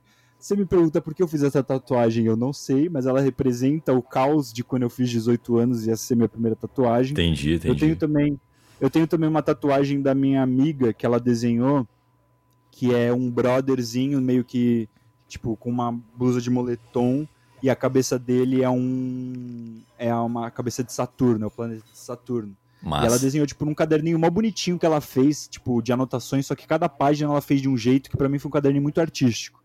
E uma das páginas tinha esse desenho desse brother. E eu falei, caralho, mano, eu me sinto assim. E aí eu tatuei. Aí eu tenho também. Você curtiu o Terno? Você já ouviu falar de O Terno? O Terno? Ah, a banda? É, uh, a sim, banda. já ouvi falar, já ouvi falar. Nunca escutei. Mano, ele, eles são uma vibe muito tripezinha. Aí eu tenho tatuado o último álbum dele, chama Atrás Além. Eles são meio que os Beatles, meio índia, assim, né? Meio. meio... É, é, o que eu gosto deles é que eles, tipo, exploram bastante, sabe? Uhum. Eles me parecem que eles não têm medo de, de brincar. Eles têm todo o know-how, know-how, todo marqueteiro. Eles têm todo o know-how de música absurda, de técnica, de melodia, de habilidade, só que eles não ficam presos a nada. Tipo, o Tim Bernardes, que é o escritor, ele sente umas coisas muito profundas, mano. A letra do Tim Bernardes é uma coisa. Nossa, nem vontade de chorar. Eu, eu, fico emocionado só de falar. Só de falar eu fico emocionado com esse filho da puta. Sim. Fala uma coisa aí, Marquinhos. Tô falando muito. Deixa eu ver Não, eu não, eu não. Eu não tenho nenhuma tatuagem, mas planejo ter. Planejo Apenas ter. isso. Ah, Me falta coragem é. e dinheiro. O é, que você tatuaria, é. Marquinhos? Fala pra nós. Ó, eu vou tatuar no, no antebraço esquerdo, eu quero fazer um triângulo e eu quero fazer a metade do Heath Ledger vestido de Coringa e metade do Charlie Chaplin, que é a... a o é a, Ledger é e o Charlie a... Chaplin na mesma metade? É, é porque é a, é a máscara do, das artes dramáticas, né? Tem a tragédia e a comédia, e para mim o, o Charlie Chaplin ideia louca. os maiores comediantes uhum. do mundo. E o Heath Ledger foi, eu acho, que mais representa o drama para mim, por tá. tudo, pela é, uhum, uhum. O Joaquim Phoenix não, Joaquim, Phoenix não. É... Ah, mano. Nossa, o Rock Tô brincando, tô, tô só aqui... tretando por, por nada aqui, tô tretando. Não, não tô brincando não, aqui. Não querendo comparar, é. mas isso é uma coisa real, só que aí você me fez refletir sobre o Joker em si. O Joker, o, o, por que que é tão famoso, sabe, esse personagem? E você para... É porque é muito difícil, cara. É muito difícil você entrar na, na cabeça e sentir o que o cara tá sentindo. E pro cara, mano, o, o Hit Ledger, ele fez tudo isso sozinho. Ele não precisou, tipo, de preparador, de elenco, do diretor. Ele só falou assim, ó, me deixa sim, criar. Sim, sim, sim. E aí o Nolan falou assim, ó, beleza, vai fundo. Mano, o cara se isolou. O cara ficou dentro de um quarto de hotel. O cara alimentou a cabeça dele de loucura. E, é e lógico, né? Teve a ajuda da produção com, com os macetes. Sim. Mas, tipo, eu acho que pela construção do personagem como ficou no final, é, eu acho que é digno de, de uma homenagem. Uhum, com certeza. E sim, no, sim, sim. E no, e no antebraço direito eu quero fazer, tipo, a Hattori Hanzo, enrolada no véu da da, da Beatrix Kido. Que eu quero fazer uma homenagem pro Tarantino, que é meu cineasta favorito. E, e foi por causa do Kill Bill que eu comecei a gostar desse tipo de cinema mais, assim, bem trabalhado. E foi por ele que eu comecei a me apaixonar mais por cinema. Que da hora, mano. Eu não sabia nada disso, mano. Olha só, olha só. É. Que da hora que você quer fazer essa tatuagem, mano. e depois, sei lá, eu queria fazer um, um, um, microfone de rádio, porque eu sou apaixonado por, por voz e por rádio. Foi o rádio que, que, que me mostrou o que, que é a comunicação e o que é ser comunicador. É uma coisa que eu sou apaixonado. É, Ou, é. falando nisso, esse negócio aí de, de comunicação, eu vou te falar um negócio. Eu, pra, nesse processo de estudar para escrever audiodrama, eu viajei muito no, no, no, poder da fala, sabe? No poder da lábia. Tipo, o, eu, a gente tá falando do, do Coringa, né? Aí eu pensei no, nos comediantes. Que, tipo, eu pago muito pau pra comediante. E eu acho muito foda, tipo. Eu sempre falo desse cara que eu respeito muito, que é o Dave Chappelle. E eu acho muito foda, tipo, o poder de você no diálogo, sabe? É você com o microfone, está falando uns bagulhos, você está conseguindo fazer a galera rachar o bico. E, a, e agora os comediantes estão meio que numa fase de não só rachar o bico, mas refletir profundamente em quem você é, o que está acontecendo na sua vida, o que está acontecendo na sociedade. E tudo isso é no poder da fala, mano. Tipo, é, é, é, é saber a, a entonação do discurso, o poder de como você entrega algo, sabe? Essas coisas e, e, e, saber as palavras que usar, a forma que usar, tipo, eu vejo como o, o feitiço. Se existe magia, é na, é na, linguagem, sabe? Se existe magia, é, é na fala. E poesia, oh, música, é... essas coisas, para mim é magia, mano. Tipo, agora que eu tô em casa, eu tô assistindo mais o Comedy Central, porque tá passando Eu Apatrio as Crianças, tá passando, tipo, o, o Maluco no Pedaço, e eu comecei, tipo, a refletir, eu comecei, tipo, a pensar agora, tipo, no mundo de hoje que a gente vive, com todos esses dilemas e problemas, e eu, agora, com essa cabeça que eu tenho, eu fico pensando, cara, o Smith, ele já falava de problemas que a gente enfrenta hoje, lá na década de 90, cara. Ele falava, ele falava de, de, de racismo, ele falava de abandono parental, ele falava sobre essa questão tipo, do, do, do ser homem, e eu acho que a gente nunca percebeu. No. no ah, aquele lá, um maluco pedaço, é. Isso, e com comédia. Tipo, todo mundo fala assim, ah, comédia é pra dar risada. Mas será que a comédia é realmente só pra Cara, dar risada? Cara, eu percebo que é uma série muito à frente do seu tempo, assim, em questão racial. Nas outras não, não sei direito, sabe? Sim, que tipo, o, o, Calton, o Calton, que ele é iludido que o sistema funciona só, por, só porque o pai dele é, é, eu acho que foi um dos primeiros negros a, a ser, tipo, presidente do. Não é presidente do Supremo, mas ele ser um cara fudidão lá no, no, no meio do é. jurídico, é. e ele, ah, ele o tem essa inocência. era foda. É, é, é, ele era inocente porque ele vivia, tipo, num bairro chique, no bairro de rico, e o Smith não, ele já sofria esses problemas lá, tipo, lá na Filadélfia. E quando ele, escanca... e quando ele escancara isso pro Calton, é pesado, Pode cara. criar um conceito Pô, mó legal, né, mano? Bah, nunca tinha é, pensado e outra, nisso, verdade. Quando o pai dele... É. Aquele, a, aquele episódio que o pai dele foi, tipo, visitar, e ele fica animado, é, e depois ele quebra a cara dele. Ele vaza. Cara, eu choro toda vez nesse episódio, mano, mano, Eu choro pra caralho. Mentira, eu não é choro, embaçado. eu não, não, sei mais chorar. Não é embaçado, chorar, é, é embaçado. e tudo com e tudo com comédia. Olha o poder da comédia. Mano, cara. eu vou te falar que eu acho que esse é, esse é um dos motivos pelo qual o Coringa é um personagem muito foda que até tem uma das histórias, né, das diversas histórias no quadrinho, tem uma que ele é um ex-comediante falho. O próprio desse do é, esse do, último, né? não, do Rockin' Phoenix. Sim, sim. Phoenix, esse uhum. último. E, mano, eu vou te falar um negócio que é loucura e é um dos motivos pelo qual. E eu, outra coisa aqui, ó. JP, seu podcast está sendo uma. Como é que é o nome daquela válvula do tempo lá? Aquela que você guarda pro, uma pro tempo? Do tempo. Ah, é o. Não, esqueci, não.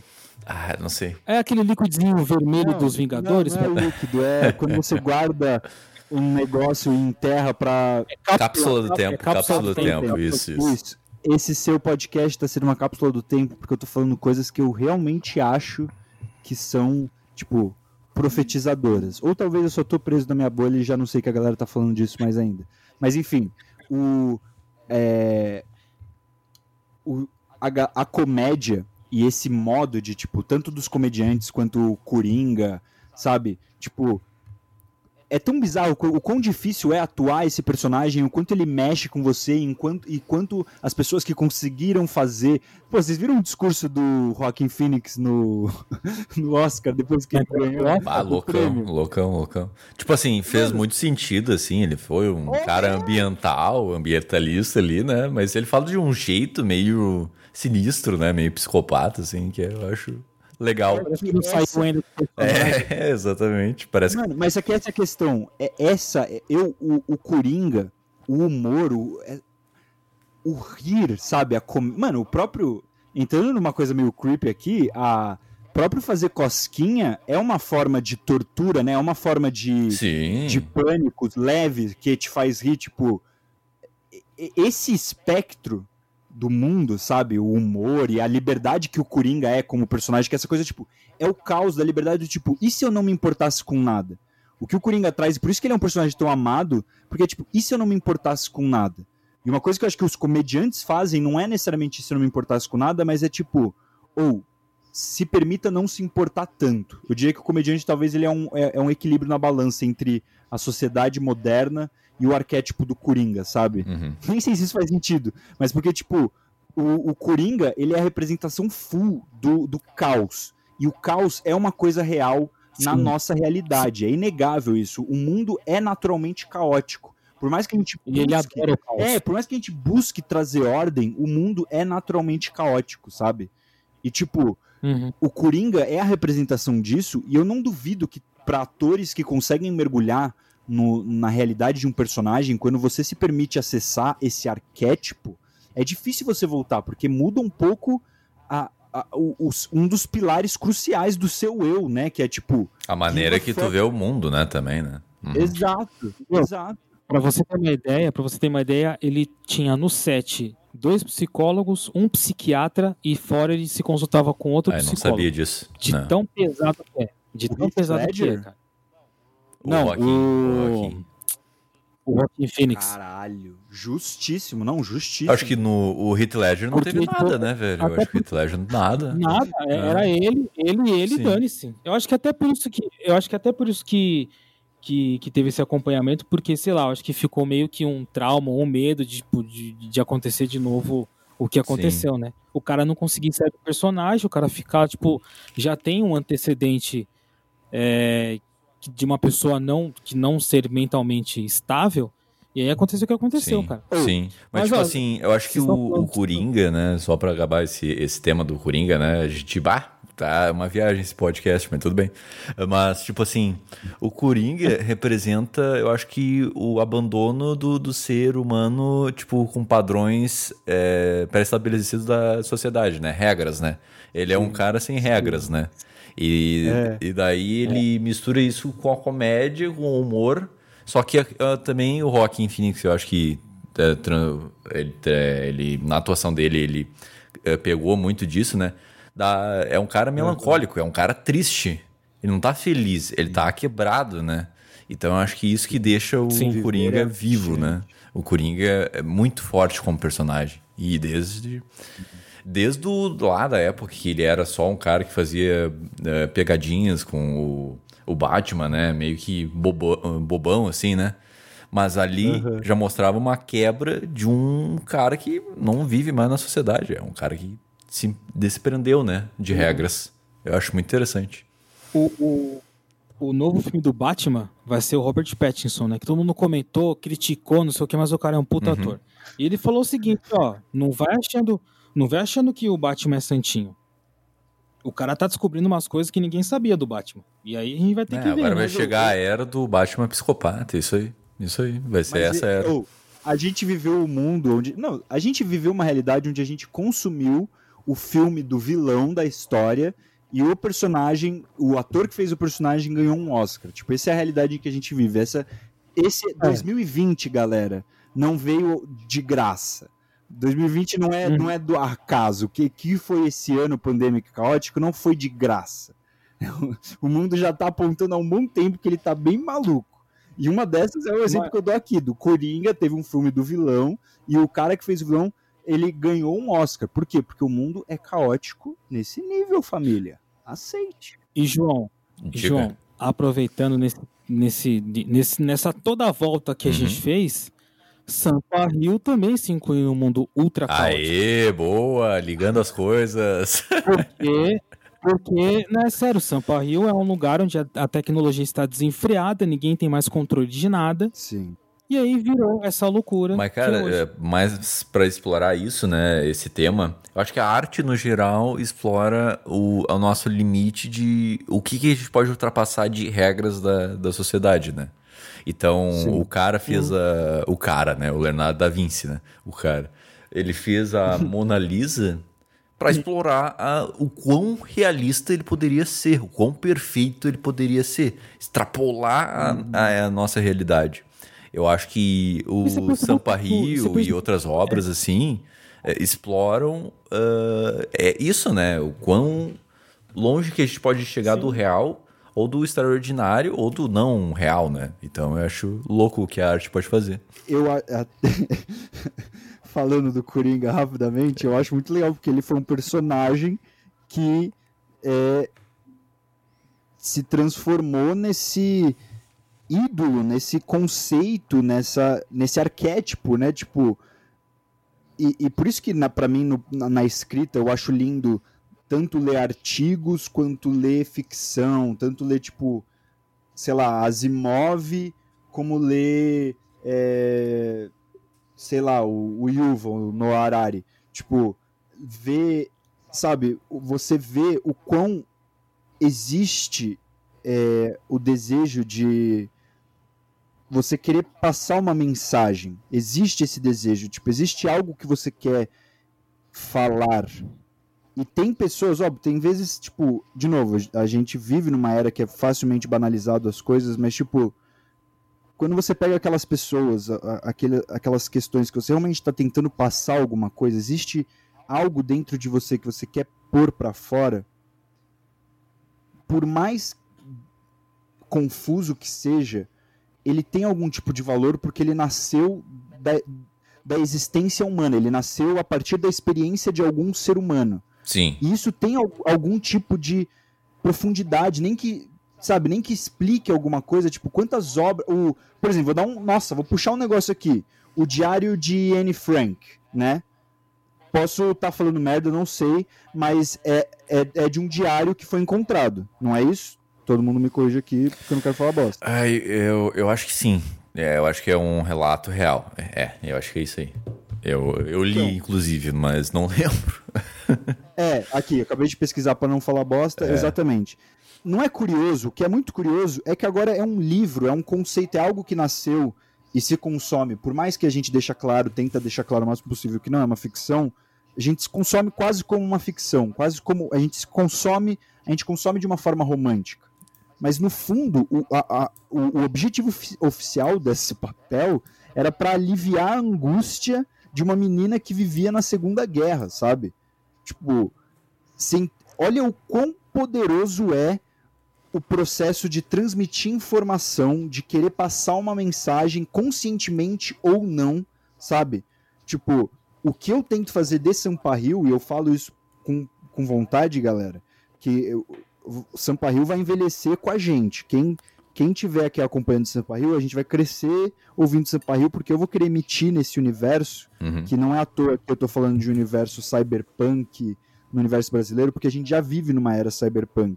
A gente já, vi, já existem grandes corporações, já existem guerras é, digitais, já existem aplicativos sendo barrados por corromper as regras burocráticas de um país, já existe milhares de coisas, já existe o Big Brother, já existe tudo isso.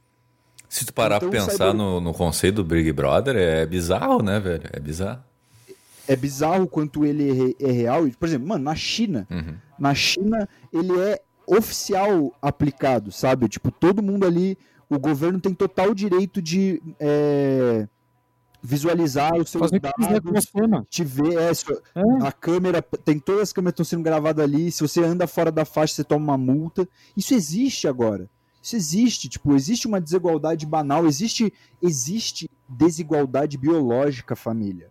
Você vai numa, você vai numa num hospital de, de uma galera de infraestrutura bem mais baixa, de uma galera da classe pobre, e aí muitas vezes, quase 100% das vezes, de cor preta, é um tipo de hospital. Você vai no hospital top de não sei o que lá de São Paulo, de não sei o que, não sei o que lá, ma majoritariamente, basicamente, gente branca, e é um puto hospital com uma puta infraestrutura, com uma puta não sei o que, não sei o que lá.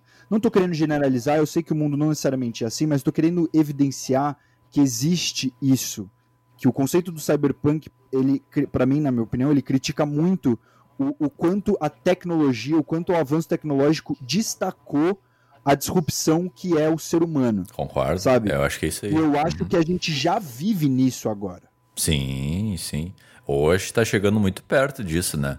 Porque desde a obra do clássico Blade Runner, né? Tipo, ele Sim. já explora isso, né? O que, que é ser é, replicante, o que, que não é, qual é a diferença que a gente está chegando nisso, né? E eu acho que é uma crítica realmente do para onde nosso mundo pode ir, eh, não no caos, mas na. É, eu acho que é no caos total eh, do futuro, da tecnologia. Enfim, o, cyber, eh, o jogo Cyberpunk 2077, é? Eu acho que é isso. Tá pra sair. Tá Isso pra. É, sair. depois de muito adiamento, né? Mas Uhum. eles criticam muito também o alto prazer da tecnologia, né? O quanto tu pode se modificar pra tu ser uma outra pessoa, ser um, um outro ser. Então eu acho que Uhum. eu- é, tu foi muito correto nisso, né? Eu acho que o Cyberpunk critica isso mesmo. Ele não, ele critica e assim, é, é para mim, o que eu me sinto, eu já digo pra todos aí que estão escutando essa cápsula do tempo, eu já digo pra todos vocês que assim, o meu objetivo é fazer barulho. E por que, que eu quero fazer barulho, rapaziada? Porque não é possível que só eu estou enxergando esse caos. Não é possível que só eu estou consumindo. Para escrever uma obra cyberpunk, você tem que consumir obras cyberpunks que já vieram há um bom tempo atrás. Não só obras cyberpunks, mas obras muito que às vezes vêm dos anos 80, não sei o que lá, mas obras que já, vem, a- já existem há um tempo, né? Para te ajudar a construir o seu repertório, para construir a sua historinha cyberpunk.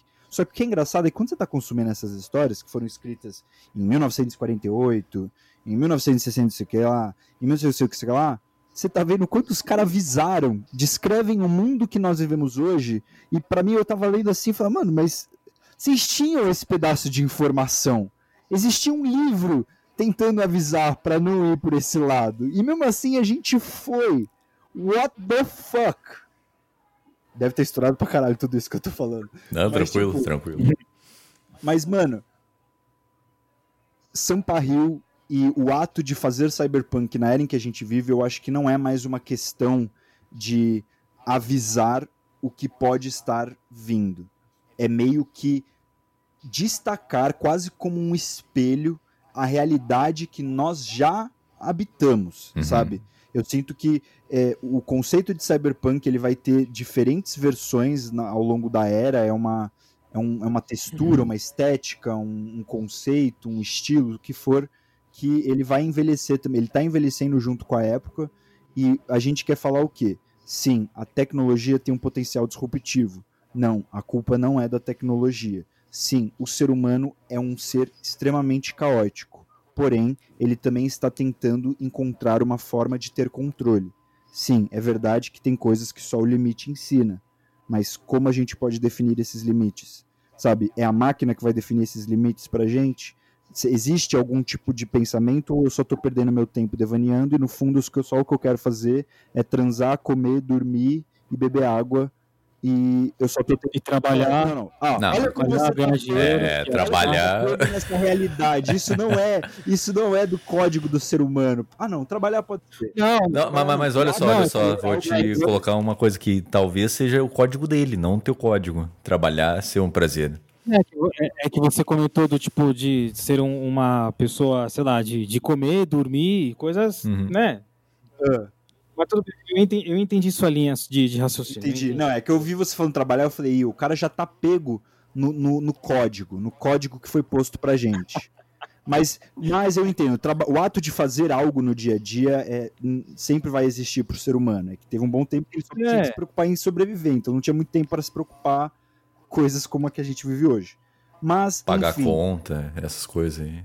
É, enfim, nesse processo de realidade que a gente vive hoje, nessa, nessa forma de viver a vida, talvez existir esteja perdendo o seu brilho nascer numa realidade que já tem tantas respostas, Caraca. onde um algoritmo já sabe tanto sobre você, uhum. onde você rapidamente se satura com tudo que lhe é entregue porque já tem tanta gente, não sei o que, não sei o que lá, não sei o que lá, e ao mesmo tempo você vive numa era onde você está saturado com tanto todo esse tipo de coisa e tem uma parcela enorme da população que não tem nada disso ainda.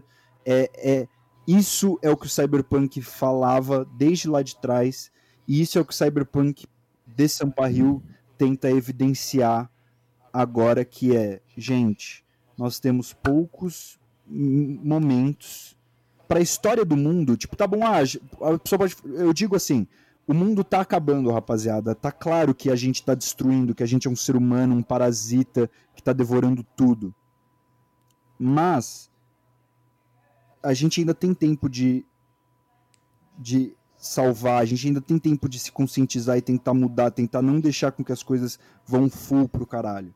Só que, tipo, ah, você pode falar, ah, a gente ainda tem mais 100 anos, a gente tem, pode ter mais 150 anos, a gente pode ter mais vários tempos, sei o quê.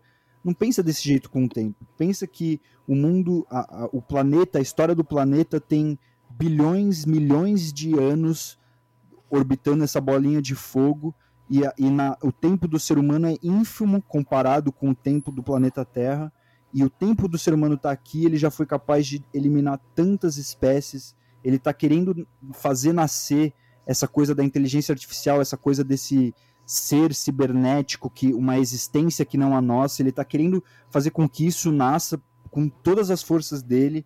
A gente está tentando sempre, todos os dias, buscar só o prazer e, e, e, sem entender que existe, tem que existir o equilíbrio, a dor também é necessário, o sofrimento também faz parte do todo. E nesse caminho, meu, meu amiguinho, se a gente continuar assim, não sei quantos anos a gente tem, mas para a história do planeta é pouco para destruir ele. Muitos escritores antes da gente, muitos mensageiros começaram a fomentar esse diálogo. Sampa Rio só quer passar esse diálogo para frente. é, e Sampa Rio e, e, o que a gente mostrou em Sampaio é só, tipo, um teco do teco do, do que a gente quer mostrar ainda por, por muito tempo, né? É, Essa questão vocês pretendem de, continuar de, por bastante tempo o Sampaio ou vai ter um final? Sampaio vai ser ah, um universo, irmão. Tudo. É, massa, é uma coisa massa, muito massa. gigante, cara. É uhum. muito gigante, muito gigante. E também essa questão de abrir os olhos é sair da caverna, né, cara? Nem sempre a sua realidade é a realidade do outro. Então, assim, tente conhecer pelo menos outras outras cavernas, outros mundos, porque, cara, não é só você que tá no mundo não, é, mano. Exatamente. É, a, a, e não é só você como viu... ser humano, né? Sim, sim. A gente vê hoje em dia uma ganância tão grande das pessoas, e a mesma forma que a primeira-ministra tem uma ganância tão grande com essa questão da, da, da, da Android, Android é. uhum. que, que, que até, assim, a gente fica se perguntando, mas por quê? o que que, o, o que que acontece com ela, com, com essas duas aí? Da mesma forma que a gente olha o, os governos atuais, a gente fica se perguntando, mas por quê? Por quê? E eu acho que essas perguntas devem existir. Sim. E Sampa Rio, creio que ajuda as pessoas a meio que fazer essa instigação. Então, Sampa Rio tem um papel fundamental para a gente também. É. Sim. É uma, é uma causa, é uma causa. É, Mas é legal, exatamente. é legal essa coisa de frequência, né? Tipo, o que eu quero propiciar para as pessoas é a frequência de Sampa Rio, que você pode acessar ela em diferentes formas. Pô, quero muito criar uma animação de Sampa Rio, quero muito fazer vários podcasts dentro do universo de Sampa Rio, quero muito contemplar como o futuro vai se propagar com os eventos do que está acontecendo. A gente, tipo, só o que a gente ofereceu, não é só, porque a gente ofereceu muitas outras coisas também, mas só o que a gente ofereceu, assim, como um produto completo é, de Sampa Rio é de fato o audiodrama. Mas, pô, convido a todos vocês que estão escutando, vai ver a timeline, vai instigar a gente para escrever mais, porque tem muita coisa. A gente quer fazer um blogzinho. Pode, pode ser o momento do, do jabá agora, se vocês quiserem falar dos projetos que vocês estão fazendo, o que vocês vão fazer. Nossa. Enfim. Fechou, vou fazer uma redes sociais, pode. faça aí, faça aí, é. faça aí. Então, rapaziada, como vocês viram aqui, nós somos a Mythical Lab, uma produtora que quer poder. Eu vou ler o que eu coloquei na nossa bio, que eu coloquei esses dias. Nós somos uma produtora de audiodramas e podcasts. Estamos tecendo frequências e dando voz ao mundo. O que, que a gente quer fazer? A gente quer escutar, escutar o que o, que o mundo está querendo dizer. Que quando a gente diz o mundo, pode ser vocês, por meio de podcasts, por meio de pichações na rua, por meio de eventos políticos, o que for, a gente quer escutar e transformar isso numa boa história. Porque já, o tempo anda muito corrido, às vezes a gente pensa demais e quando a gente pode dedicar um pensamento ou outro para se comprometer a um universo completamente imersivo, Sampa Rio é esse lugar que você está procurando, meu parceiro. Sério mesmo, vamos vamos tentar criar junto, a gente quer fazer um blog, começa a acessar nosso site, enche o nosso saco para fazer um blog, que aí a gente consegue encher o saco do cara do TI da nossa equipe. Quando eu digo cara do TI, eu digo Henrique, meu amigo, meu parceiro, faz um blog pra gente aí no site. Vamos escrever mais essa história. A gente vai, ó, anúncio offline aqui que a gente vai lançar, mas como esse podcast vai sair depois desse final de semana, então eu posso falar. Mas vai ter um Instagram só de Sampa Rio, porque a gente vai querer continuar todos, contar todas as histórias. A gente quer fazer quadrinho, a gente quer fazer um jogo de RPG. A gente está sendo patrocinado essa live da CXP amanhã. Nosso patrocínio é da Critical Store a maior loja de RPGs digital que você vai conhecer. Eles são muito fofos e eles querem fazer. Pô, um quero ganhar RPG esse dinheirinho também. Quero ganhar esse dinheirinho também. Pô, não, vamos fazer um. Qual é o, o, o nome do podcast? Abrindo Cabeças Podcast. É esse é o nome. Cabeças 20 ou Abrindo 20? Opa, pode ser Cabeças 20. Cabeças 20, hein? Cabeças 20. Henrique, você vai escutar esse áudio, você vai falar, caralho, ele falou isso mesmo? Mentira, eu vou falar isso para você amanhã. No amanhã, no meu amanhã. Mas sim, Cabeças 20 ou Mythical 20. Tamo nessa aqui, Crítico Story. Por que, que eu tô falando isso? Por que, que eu tô incentivando aqui também? Porque a Crítico é, um, é um, uma loja que quer investir em criar conteúdo. Não quer, ela não quer ser uma loja de RPG, porque RPG, vocês amantes de RPG, sabem o melhor lugar para encontrar. A Crítico ela quer propiciar não só isso, mas ela quer propiciar universos que vocês querem construir. Uhum. Se vocês querem construir um universo de Sampa Hill, porra, mano, vamos encher o saco da crítico também, porque aí a gente pode criar mais, escrever junto, criar campanha juntos, gravar podcast de campanha juntos, evoluir mais essa história, fazer folhetim, fazer quadrinho. O universo não gira em torno de mim. Caramba! Caralho! muito bom, velho. Muito bom, muito bom mesmo. Ah, muito obrigado pela presença de vocês. E foi uma. Oh, superou minhas expectativas aqui. Uns papos mais profundos, mais abertos. Eu, eu adoro ter nesse programa aqui, cara. A gente foca um pouco mais na técnica. Ficamos felizes. Oi, oi, fala tu, fala tu, vai. Não, ficamos felizes de, de, participar e também a gente convida todo o pessoal aí para acessar nossas páginas, né? Tanto é, www.mythical.com.br. É, Mythical é M-Y-T-H-I-C-A-L e também disso. no Instagram, Facebook. E é isso, segue nós lá. E escute Sampa Rio, escute nossos produtos e aguenta aí que, meu, tem muita coisa boa vindo para vocês abrirem as cabeças, para vocês pegarem as cabeças e rachar na parede de tudo, tipo, mind blowing. Boa demais, velho. Pô, muito obrigado mesmo. Muito obrigado. Foi um papo muito louco. E, cara, façam isso aí, seguem o perfil dele, seguem Abrindo Cabeças e vão começar. É, vamos, na verdade, retornar esse momento de criação, esse momento de uh, realmente produzir produtos que a gente acredita, né? Produtos que vai fazer bem para as pessoas, né? Então, pô, agradeço demais a presença de vocês. Sério mesmo. Ô, oh, meu rei.